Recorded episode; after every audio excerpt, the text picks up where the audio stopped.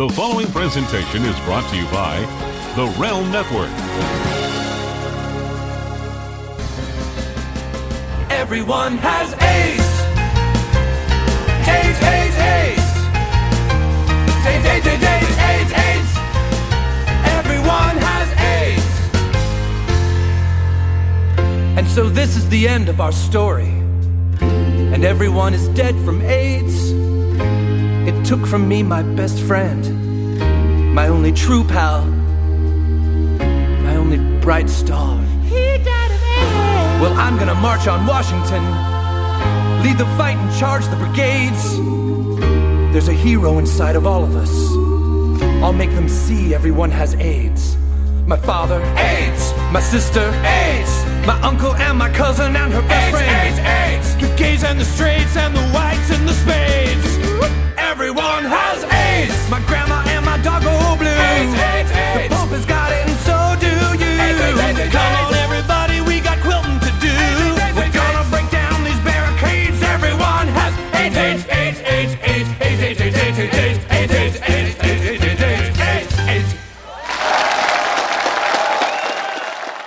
In our vernacular, we use the names of places to stand for particular industries. For example, we say Silicon Valley for the tech world, Madison Avenue for advertising, and Wall Street for business.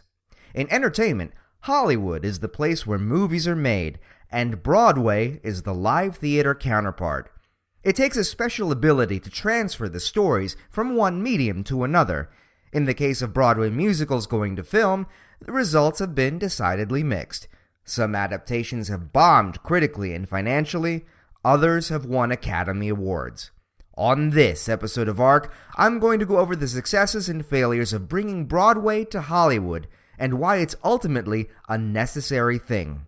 Also, I'm going to give my commentary on certain issues that Broadway and its fans may not be aware of. This is ARC. God bless television. to the movies, to good movies, to every possible kind. I am the danger. I am the one who knocks. Is that a hair gel? Loud noises! There's no crying in baseball. That's not even a word! Game over, man. Game over. I'll be back. I want the truth! You can't handle the truth! These are their stories. I order you watch more television than ever before. Welcome to the 10th episode of Arts Review and Commentary. My name is Omar Latiri, and I'd like to thank Jabari, Joe, Michael, and Panda for having me on the Jabari Brown podcast, also on the Realm Network. Please visit realmnetwork.com to listen to the JBP, where we talked about movie ratings, the JFK assassination, and funky named beers. It was a blast being on there, and I can't wait to do it again. I was 19 years old when the musical Cats came to our town. I couldn't wait to see it. After the show, I was asked if I wanted to go meet some of the performers backstage. Man, I was thrilled. But when I got back there, they were drunk and out of control. Rumpus Cat and Macavity kept feeling up my leg. I tried to leave, but Rumpleteazer held me down and I was raped by Mr. Mistoffelees. That's why you don't trust actors. It's a bit of a stereotype that the best actors are the ones who have been trained on the stage as opposed to movies or TV. A stage actor is typically supposed to have the ability to give a noteworthy performance not only to the people seated close to the stage, but to the people far in the balcony. A stage actor therefore has to learn how much subtlety to sacrifice while still being able to project, and, depending on how good the show is, must be able to do that day after day after day for however long the show runs. Obviously, musicals require more than just acting skill, but singing as well. And as we'll discover, a skilled Hollywood actor may not have enough talent or ability to be a skilled Broadway singer. Are you not entertained? Are you not entertained? Yeah, we'll get to you soon enough, Russell. When we think of the best Broadway musicals that have been adapted for film, we often think of the various works of Richard Rodgers and Oscar Hammerstein. Poor Oscar's been trying to get that name pronounced Hammerstein now for 15 years, and people still say Hammerstein. Well, I said Hammerstein tonight, didn't I? No. No. No. All right. but Haley, I quit. Okay, Rodgers and Hammerstein. Their work in the first half of the 20th century, as well as the works of Alan J. Lerner and Fritz Loewe, shaped our consciousness of what is in a quote unquote traditional musical. Yes, Gilbert and Sullivan musicals were around 50 years prior, but the commercial and critical successes of the movie versions of shows like Oklahoma, South Pacific, My Fair Lady, and of course, The Sound of Music were what spread the knowledge and appreciation of their musicals across America and around the world. You see, the stage, being a finite space, can be limiting. Putting on a show with spectacle becomes a challenge, and with the numerous obstacles that present itself with live theater become increasingly difficult to handle. Costume and set changes, sound and lighting design, they all present their challenges with one performance, but when you do it again and again, you'll have to worry about the health of the actors, the musicians, the stagehands, not to mention the wear and tear on all of the costume and set pieces. The stage mimics an environment the best it can with scale props or painted backdrops, but the best it can achieve is an approximation of a locale, and it's up to the audience to suspend their disbelief and immerse themselves in the story. Movies have the budget to actually film the story wherever they want to, and if on location shooting isn't possible, then a set that is not limited to the confines of a stage can be built and these days, a set can be built not only within a soundstage, but also virtually within a computer. Oh, and with each performance in live theater, there's only one chance per performance to get it right. There aren't multiple takes or camera resets. Now, it may sound like I prefer watching Broadway stories on film than on stage.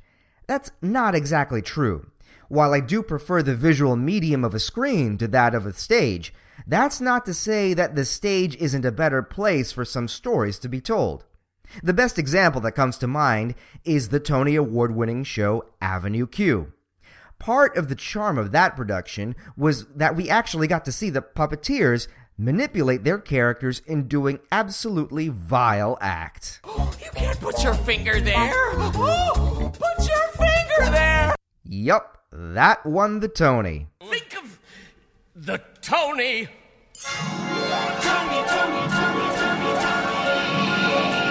So, I grew up watching the different award shows, and the four that make up EGOT. Well, who's an EGOT? EGOT is not a person, TJ. It's a goal. It stands for Emmy, a Grammy, Oscar, and Tony. The Tony Awards were least accessible to me. I couldn't believe that there was a major award show out there only for shows that people could watch in one city. Even as a young kid, I felt that Broadway was only made for a select group of people that had their own club, and the pomp and circumstance surrounding this particular industry was so. Gay? Exactly. No, not gay. Rich. The theater was for rich people, and the only people who would ever care about this award were those who could afford to make the trip to Manhattan and watch the show. Near the end of 2008, Broadway was having trouble filling seats. While I'm sure part of it was due to the start of the Great Recession, the difficulty filling seats probably had something to do with the disconnect that the industry had with the rest of the world. On an episode of Saturday Night Live, characters from different Broadway shows came together to discuss solutions to this problem in a sketch called Save Broadway. All right, look, guys, we know it's bad out there, and we are all struggling. Yeah, some people are even having a hard time paying rent. Oh, my God. Please, don't do that anymore. That was Jason Sudeikis as the Phantom of the Opera, and Neil Patrick Harris reprising his character of Mark Cohen from the musical Rent. Throughout the sketch, the various Broadway characters have absolutely no worthwhile suggestions to help save Broadway, until Mark says, We can put on a big show. With lavish costumes and huge expensive sets, we'll charge like $150 a ticket. Which, of course, is the problem they were having in the first place. That's why the film adaptation of the Broadway musical makes economic sense. You film it under controlled circumstances with as many chances as needed to get it right. You distribute throughout the world and you charge at most around 15 bucks a person. That type of exposure is critical to getting your story out. So, how do you go about making a good movie adaptation of a Broadway musical? Well, because musicals are centered around performance, good casting seems to be the top priority. And here's where theater fans get a little bit nuts. To them, only the ones who originated the role on Broadway are allowed to play their characters. Carol Channing is the definitive Dolly Levi from Hello Dolly, or Angela Lansbury is the definitive Mrs. Lovett from Sweeney Todd. That's understandable. There's a sentimentality that comes with the originator that extends even to movies. After all, isn't Peter Weller the definitive Robocop? But I'll get back to star making roles later. Right now, I'm just concentrating on general casting.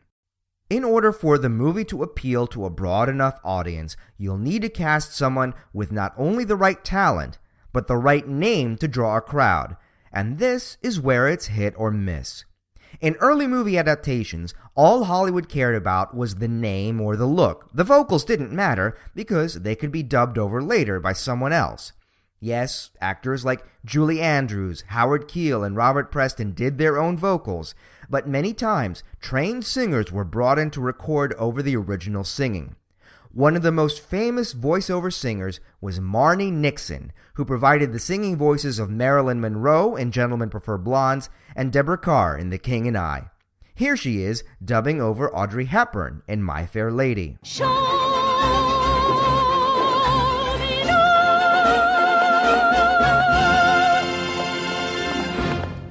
Marni Nixon's involvement in these musicals was kept secret for many years.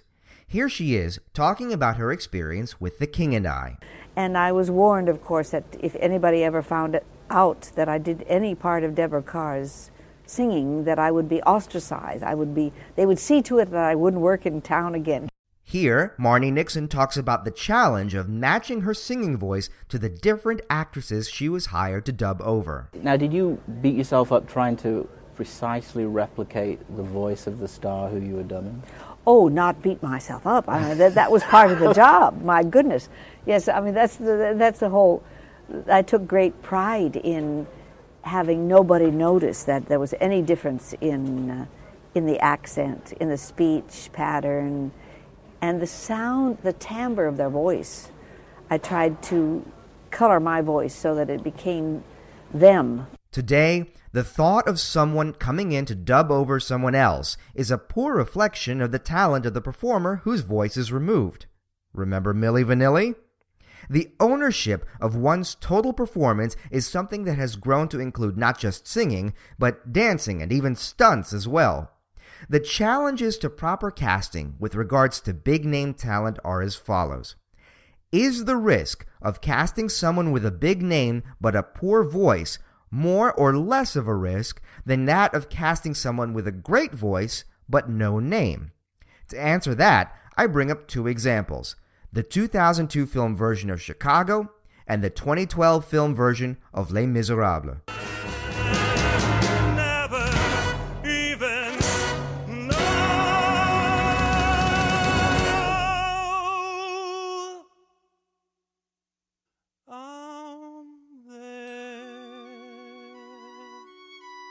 That was John C. Reilly in his Academy Award nominated role of Amos in Chicago. Prior to being in Chicago, his most famous role was that of porn star Reed Rothschild in Boogie Nights. Since Chicago, John C. Reilly has been prolific in drama and comedy, appearing in several frat pack projects. I'm a pirate, my name is Jack Sparrow. Take off my pants, can see my flesh arrow. Yup, a varied career.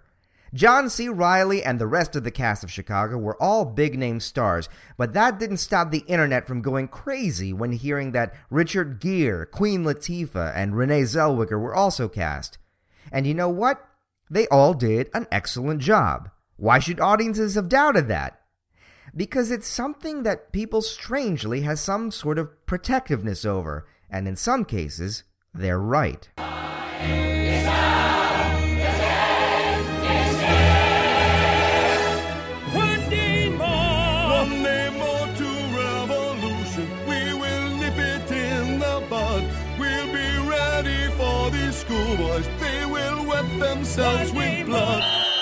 The worst call since they cast Russell Crowe and Les Mis! Right there! Boy, were the theater folks mad about that. But here's the thing the rage seems to have extended into Russell Crowe's other projects as well. The man is a really good actor, an Academy Award winning one at that. But fans of Les Mis keep forgetting that. Their hatred of Russell Crowe's performance in that movie seems to have tainted his entire body of work. Forget A Beautiful Mind or The Insider. His Javert makes the rest of his work unwatchable by association. These movie versions of Chicago and Les Miserables were the first time I'd ever seen these shows performed. I suspect it's that way for many people. But I'll tell you this my judgment of the show isn't centered around one performer. If I like the show, I'm going to like it because of the songwriting and the storytelling. Les Mis has some great songs in it, but not enough for me to justify sitting for three hours watching people talk in British accents about how to save France in an obscure time in French history. I will watch a show about puppets f***ing. When we come back, my commentary to the critics of Carrie Underwood and her casting in NBC's upcoming live show of The Sound of Music. Hi, it's Buzz from Buzz Burbank News and Comment, also here on the Realm Network. This is Jabari of the Jabari Brown podcast. Hey, this is Adam Chirac from the Gaming Marathon. Omar was recently on our show, and apparently it's a big deal. I guess he's having what? Is it his sixth? Hey, Omar, congratulations on 10 great shows.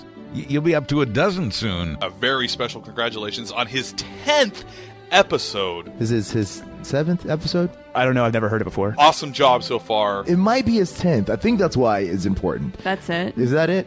For how many listeners does he have? Like six or seven? I can't believe that you were able to achieve this fantastic milestone on the Realm Network or in the podcasting world in general. I don't even know when he joined the network. The ability to sit down for 20 minutes and talk about things that you watch while sitting on the couch and eating potato chips is absolutely enthralling to me. When we first had, you know, our 10th episode Right. about three to four years ago, I, can you we remember were that ve- we were very excited to Yeah. show the eight people who listened to it. Right. So I, I If, if it was that. if it was eight, so Right. I'm sure he's excited for his eight Facebook friends to find out about his 10th episode. I do 10 shows every two weeks. Maybe you could bump it up to 22 minutes. Two words, Omar time management. Congratulations, Omar. Congratulations. Congratulations, buddy. I guess. Yeah. We'll see how long you Yeah. last. We'll see if it gets to 15.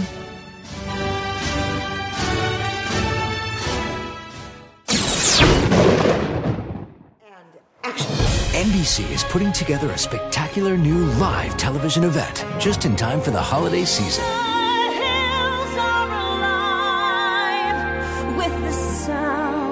Multi platinum recording artist Carrie Underwood stars in this beloved family classic.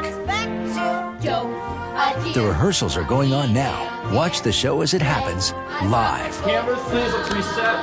The Sound of Music, Thursday, December 5th on NBC.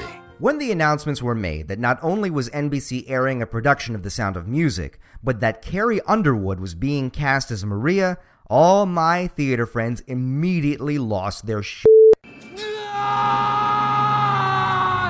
It was the theater nerd equivalent of the fanboy reaction to the news that Ben Affleck was cast as the new Batman. It was as if Julie Andrews, and only Julie Andrews, is ever allowed to play Maria on screen.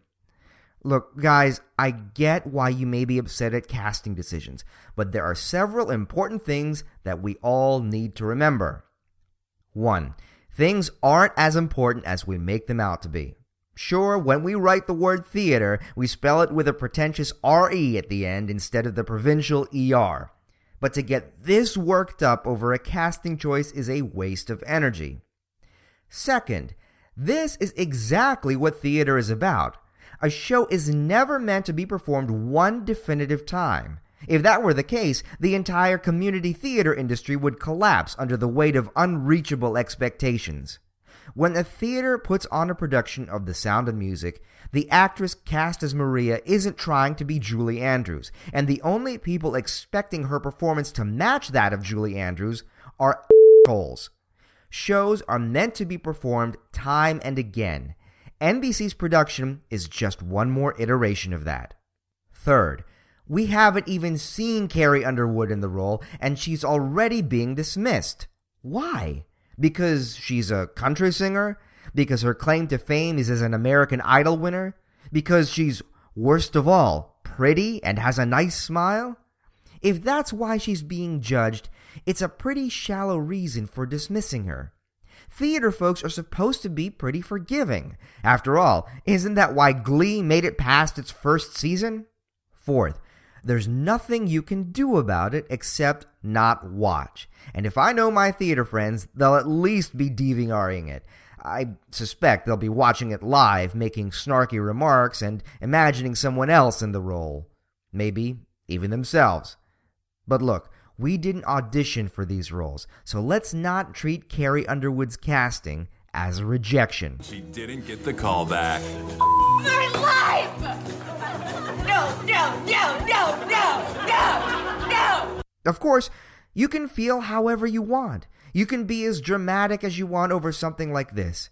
But just ask yourself will that outrage over a casting decision mean that much? Lighten up, Francis. Wise words, Sarge. Wise words. I hope I haven't taken up too much of your time.